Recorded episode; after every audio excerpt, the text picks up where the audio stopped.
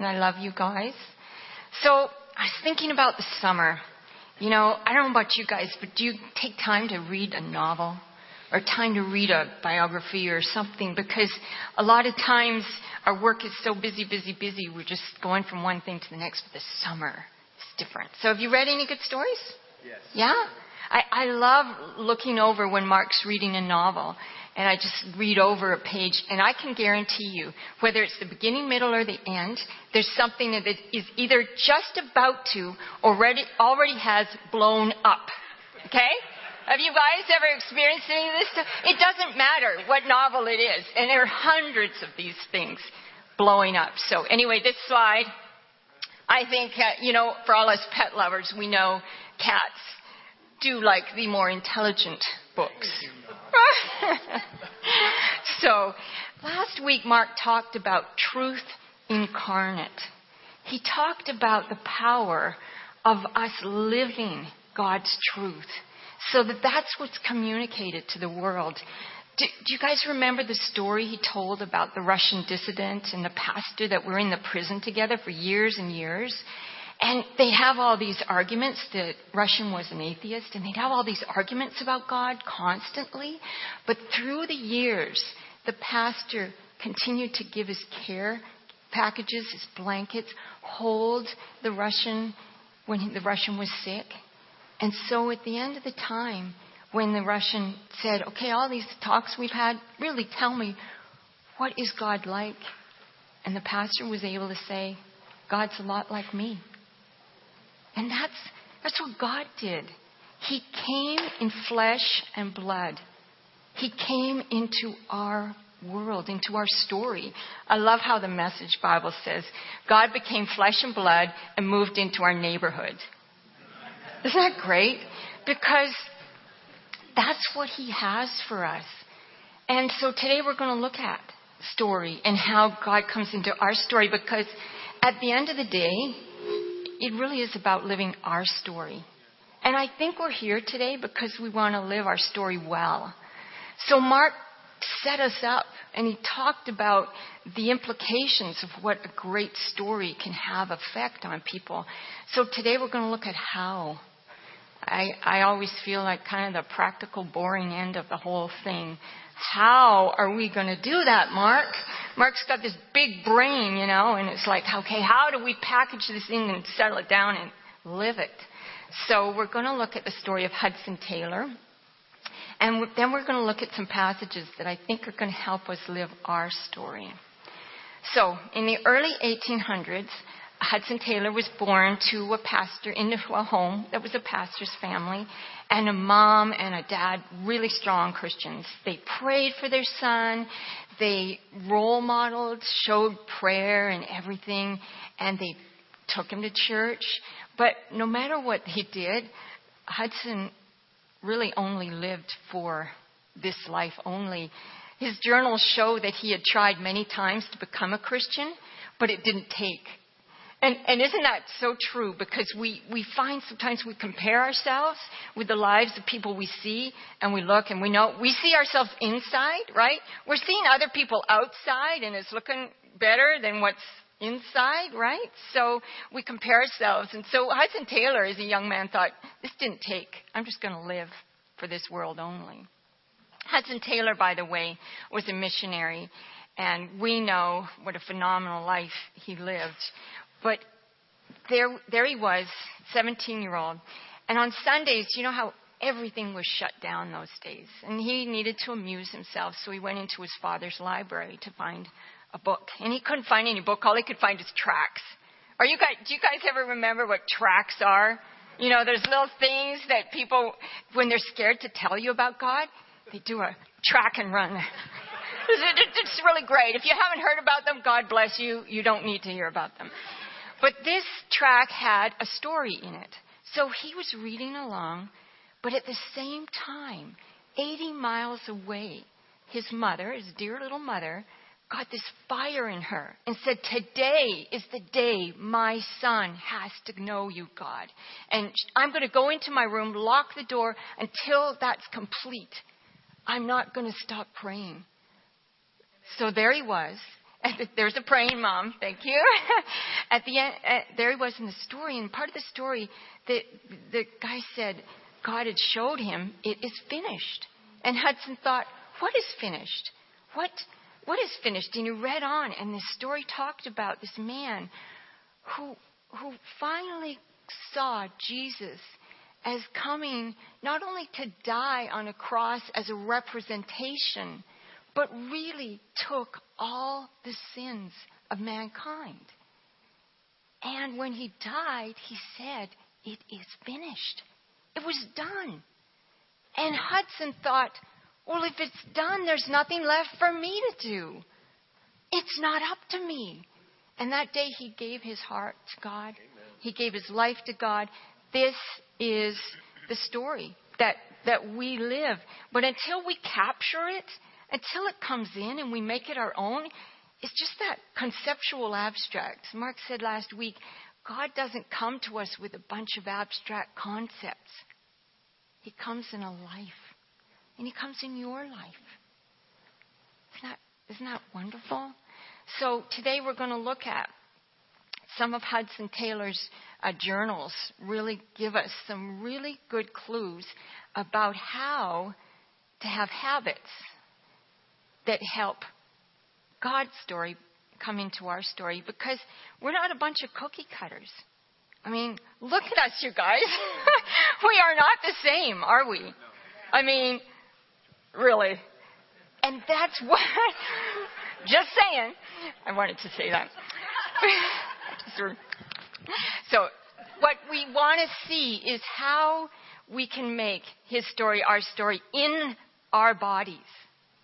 Because what's going to reach somebody is different than what how you're going to reach somebody, Kathy.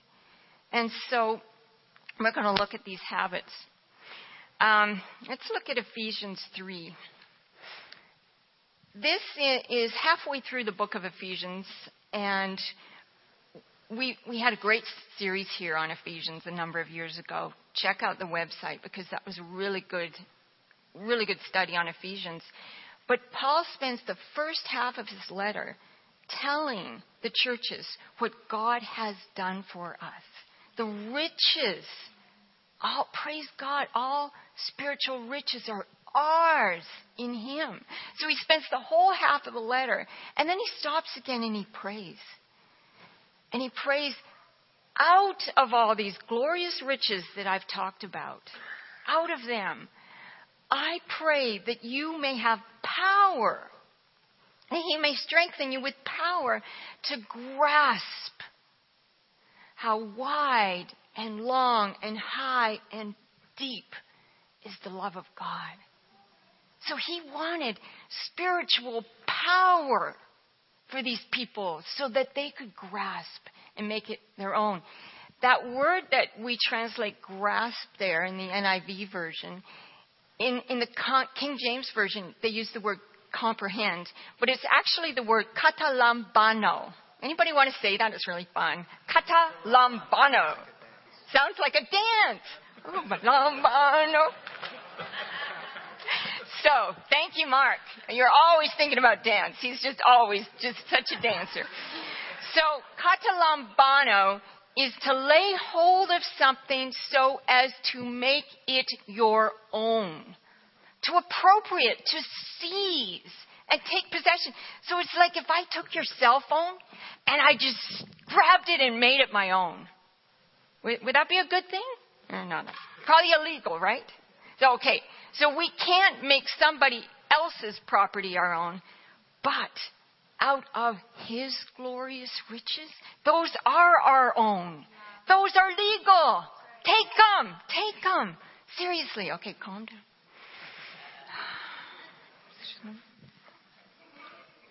It's going to get wild here in a bit.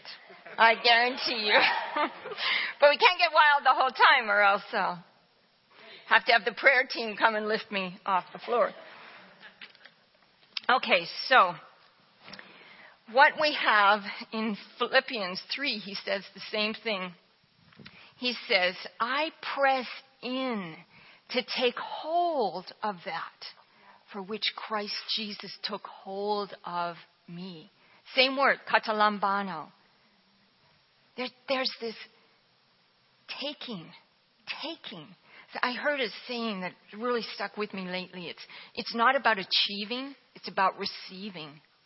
And and do you guys remember when Alan Vincent was here, how he taught about faith and how he threw his great big Bible out into the audience and saying, you got to receive it. It was just such a powerful illustration. That's what happens. We have to receive this. So, you know, it comes to the question, how? There's, um, I was with friends the other the other day, and there were the three generations, and we were having a very nice barbecue. And the little girl started going from room to room. Do you remember this? And she said, you've got to come and see. You've got to come and hear my brother's debut. He is going to sing for the first time. So all us adults got in there and got our appropriate recording devices, and we're all set. And he needed the lights out for some reason. So we shut the lights out, and, and he just started singing this little song about friendship. Friends, you are my friend. It just captured us, didn't it? It was spectacular. Children are known for this. They live their lives in front of us.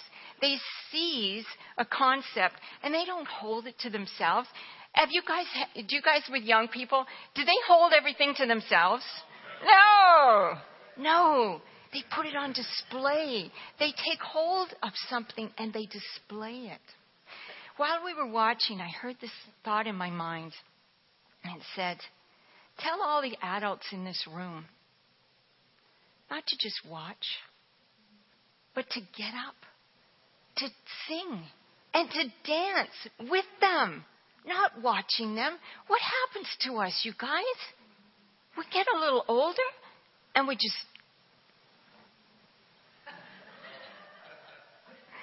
This next slide. Are we more comfortable as spectators? Yes. Immediately. We know we are. We don't like change. We don't like risk. We don't like the fear of failure, do we? So it's just a little easier to watch. Yeah? So there's these riches of glorious inheritance for all of us who are children of God. But it's a little scary. Mm-hmm. So we'll just watch. I like to watch John up here doing all his stuff, and then we go home and we critique. It's fun. Isn't it fun? And y'all can do that for me because I deserved it, because we always have this, right? We're always juggling this stuff in our mind about other people, and oh, I don't want to, I don't want to. Now, I need to clear this up in case John listens. I love listening to his sermons. His stories and illustrations always capture me. Do you remember, I'm, I'm, what am I on memory lane here? But anyway, one time he had um, a whole bunch of roadblocks set up on the um, stage. And I think Ken Barrett, you were there and you were playing Jesus, because Ken had long hair at one time and he was always playing Jesus. But but, but now he, he acts like Jesus, so we still use him for, for playing Jesus. And, and I'm just recruiting for children's ministry, Ken, by the way, if in case that was a little too subtle. But what happens is, is there were Jesus there and there were all these roadblocks. And uh, John was like trying to pray and do all the right things to get to Jesus. Jesus busted down the roadblocks and came to John. Yeah. So he's taking hold of what God's done in him and bringing it to us every Sunday. It's a great, great privilege. So, but I, what I find is not only do we spectate, but we also fight what's uncomfortable. So on the screen is, is a very unique picture. You'll have to see it. But what we do, you guys, is something doesn't feel good, we try to get out of it. But what if God's in that uncomfortableness? We're fighting him. Oh, pray for me, pray for me, get this off of me. Well, what is God saying to you in it? Really? I mean, I hate to be the bearer of bad news, we have prayer teams that are powerful and miraculous. But how many of you guys have come forward for a need and really found that it was an adjustment internally that God actually brought you? Yeah. So here's what happens when I'm uncomfortable. I usually have sort of one of three responses. The first one will be intensity. Okay, I don't like, so maybe I don't like being wimpy, okay? Maybe I'm not like buff. You know, Eric, thank you very much. He walks by and everybody's like, oh, okay, we're not buff. So, um, so anyway, he is a personal trainer, so I take commission. Um, but he's, I'm just like, I don't want a wimpy body anymore. So I go to the gym. And I like just totally do it all, you know. And uh, I'm so glad we're not being filmed anymore. But the next day, I can't move, right? Intensity. Intensity without brains equals? Yeah, stupidity. Thank you. And so that's what I do. So the next day I can't move. So I think, okay, let's redirect. Let's try the paleo diet, right? I'll just eat all pale foods, right? That's what the pale paleo diet is, right? Pale foods. And um, I'll just do that. And then, and then I see a muffin. I have the muffin. So let's try a muffin diet. Muffalo diet. And just have carbs. So that goes, that goes, and we go. And then the next day, I'm too sugar high that I can't function at all, right? So then I go into settle. Hey, this body, I am what I am. So that's the patterns that I get. I either go intense or I totally redirect or I just like, I am what I am. You knew what you got when you were married. Sound familiar? So, so we just do this. These patterns over and over and over in our mind. So is there another way? Do you want another way? Yeah, yeah, I love Mary. So when I when I find myself in these patterns, I need another acronym. Okay, I'm an acronym junkie, okay? So you saw that I R S. I R S? I don't know about you guys, but when I hear the word I R S, I know this is going to cost me something. Right? And it's going to cost me something because it's all about me. Because, you know, sometimes God will lead you into intensity or redirect or to become content in an area. He will do that. But what I'm talking about is these unhealthy patterns in my mind. It's all about me. Me, me, me, me, me. Isn't that what you taught about last week when you, t- or two weeks ago in the anointing? It's all about me. It's not going to happen. You know, it's just this me.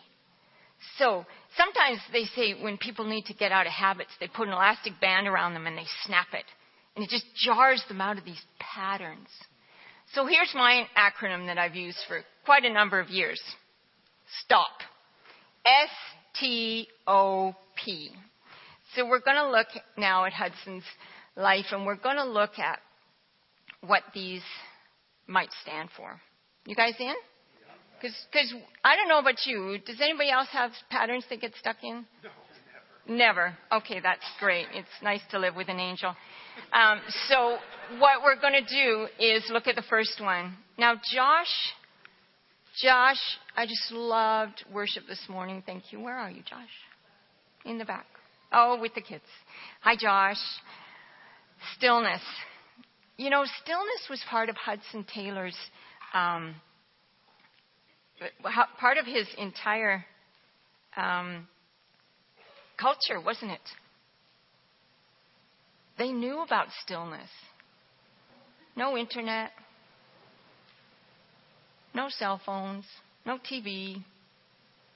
And I mean, over in China, it was years before he could learn to speak the language. There was a lot of stillness. There's a lot of time of reflection. But not totally. He, he went on to create hundreds of mission stations in China. He brought over a thousand missionaries from America and Europe to China. He trained hundreds of Chinese workers. He ran that entire ministry for fifty-one years. So do you think he had a few distractions? So that first intentional habit is stillness. Stillness. But it doesn't come naturally. It isn't handed to you. Oh, Michelle, I'd like, Will calls you up. Michelle, I'd like to give you a day of stillness. You know, I'll take the kids. I'll, I'll do everything. Go be still. But you know, I bet you, even if he did that, there would still be a, a pressure getting there. About two years ago, I went to a great workshop. Doctor Neil Nybo um, teaches a workshop, Discovering Your Next Step. I really recommend it. And it's this unique process of looking at significant events or core elements of who you are, and then asking a series of questions, and then stopping and waiting. Lord, is there anything you want to show me that I haven't already seen through this? And it's amazing.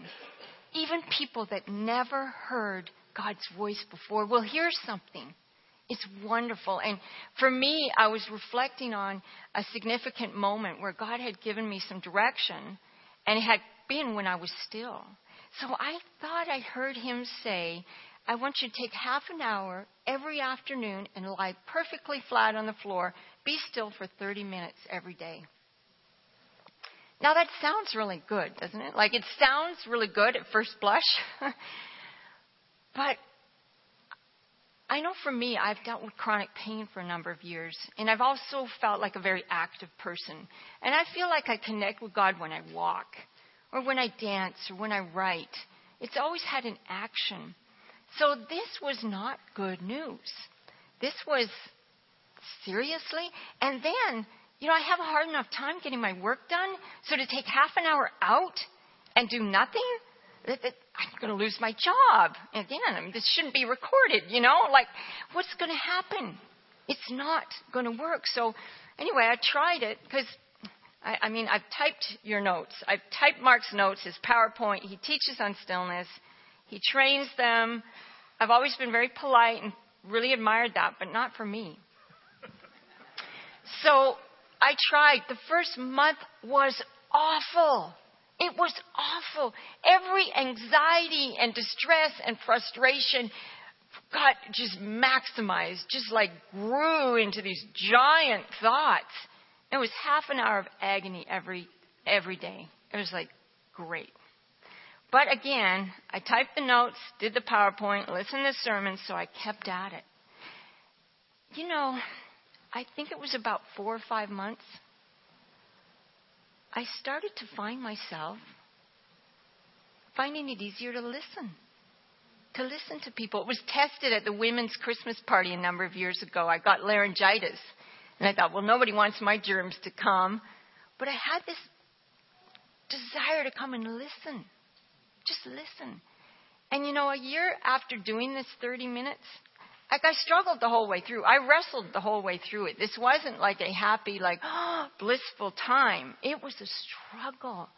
But about a year into it, I found that I was longing for long lineups or plane trips or any place I could get more stillness. You guys, I was rewired. I was literally rewired. And then studying neurology, you know, the course we took, and, and, and reading these books, we can be rewired. This is phenomenal. So S is for stillness. Now, Hudson also had another intentional habit, and that was real, honest relationship with God. He was a man of the word. He knew the patterns in Scripture. He knew the laments of Moses, of Abraham, of David. He knew to go to God, to turn his heart totally to God and pour out his spirit. Just pour out his pain. And this is another thing in our culture we're just not that good at. We have something uncomfortable. We go to a movie. Or if a movie's not accessible, we'll go to the fridge, you know? Or we'll watch football. Hey, wait a minute. So that wasn't in my notes that he proved. But I'm just saying we cannot stress enough how much we hate emotional discomfort. We do not like it. We want it gone. We don't want to think about it. And, you know, it's one thing we go around and tell everybody else. But are we turning to God? We say we do. We say we do. But are we thorough? You know, emotions are simply lights on a dashboard. They tell you something's under the hood. Jerry, something's under the hood. Open the hood and let some pressure off. That's what emotions are. They're not your navigation system. Okay? It's not time to change jobs or whatever. But they're saying something needs to be done with them. So be thorough. Hudson, one time, his eight-year-old daughter, one day she was out, just a little, beautiful, precocious little gal, telling a Chinese man about Jesus. It was wonderful. And the next day, she was gone. She died of an illness instantly. Hudson had much pain to pour out to God, but he knew where to go. He knew where to go. And in that pattern of lament, of, of stopping, stilling yourself, turning your heart to God, opening and pouring out, you leave room. You leave room when you've gotten that pain out and you haven't distracted yourself on other things. You leave room for praise.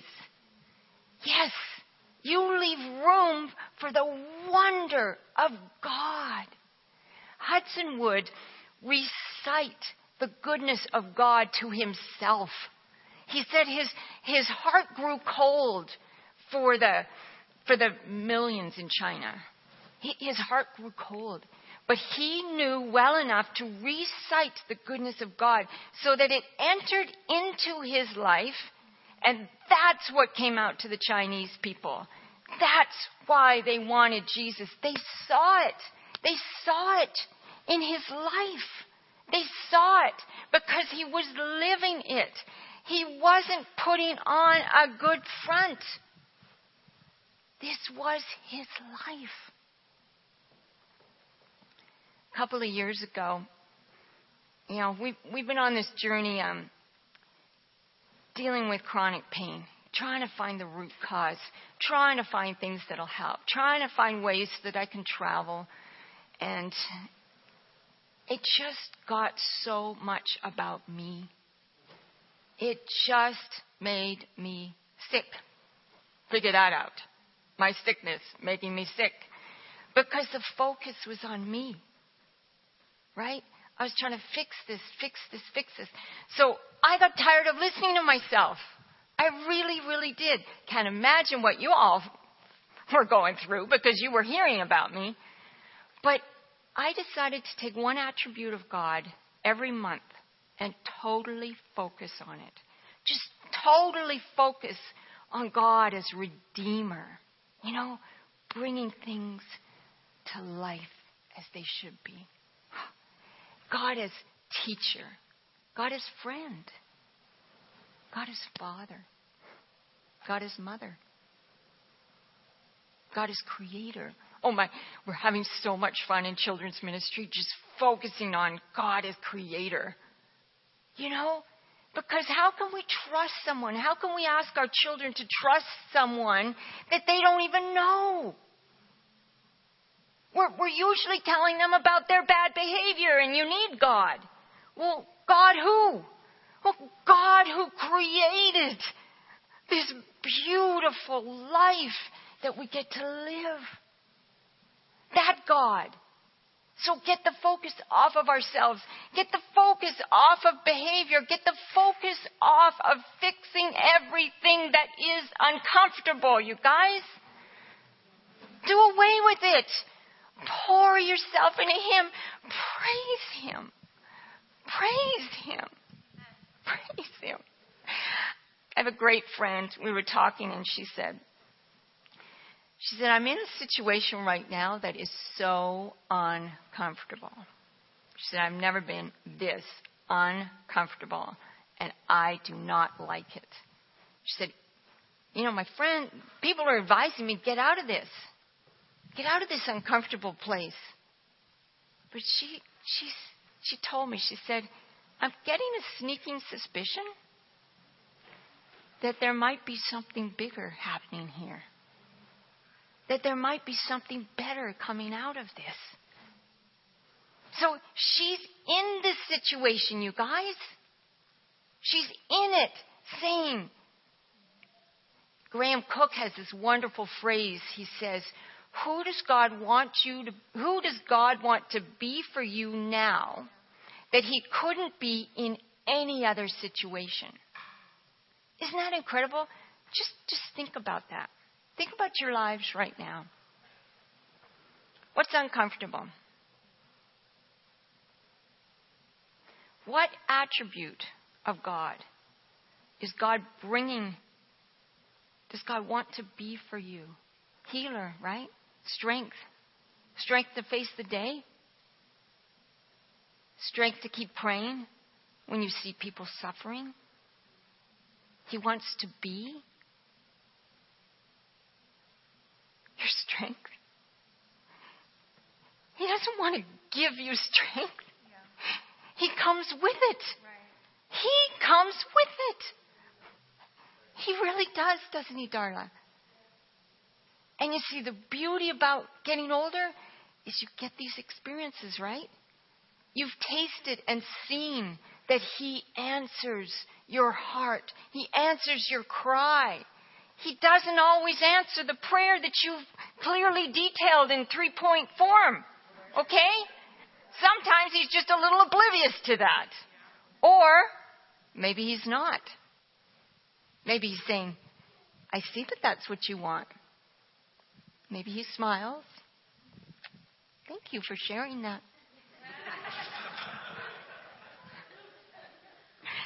I want to give you me. You want out? I want in. I want in.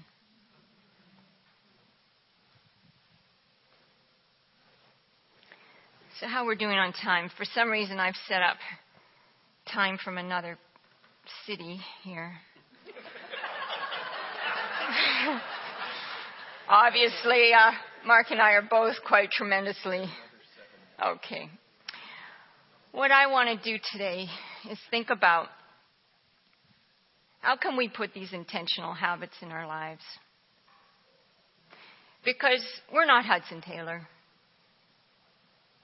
We're not. The eighteen hundreds are over. We landed in China. Now we need China over here. Yeah. But habits, let Him be Him in you, Tom. Right? Because we need Tom. We need Tom and what God wants to live through you.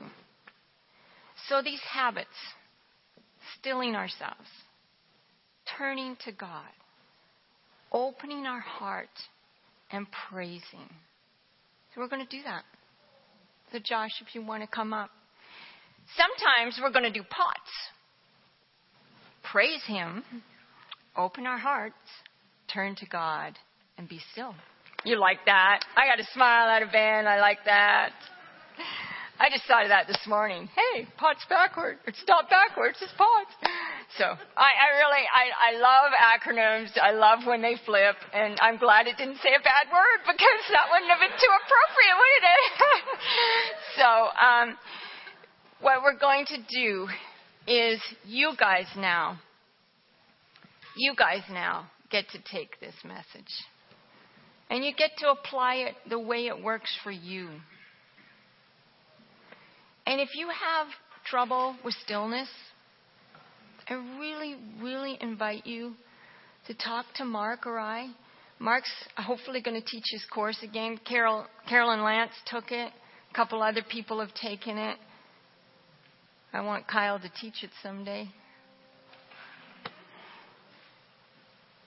And there's lots of ways we can teach each other in, through our lives. But you guys, I needed habits. I came into the faith as a broken, needy, whiny, fearful, insecure. And without intentional habits, I'm whiny and insecure. I think we all are. We were talking last night and we said, you know, we're not as far along as we thought we were. A new test will come. So today, whether you're going to do POTS or STOP, I just welcome you. Maybe we have, we could have, can we have those lights on L one or whatever it does? We, we lower the lights a bit. If you are really stuck in an area that you feel, yeah, I want those habits, but I'm stuck, and you come forward, we'll pray. The prayer team's welcome to just enter in, or to come and pray, or just grab some, one of your friends and say, pray over me, I'm stuck. Because at the end of the day, it's your life that we're talking about. I love you guys. Pray for you every day. Thank you.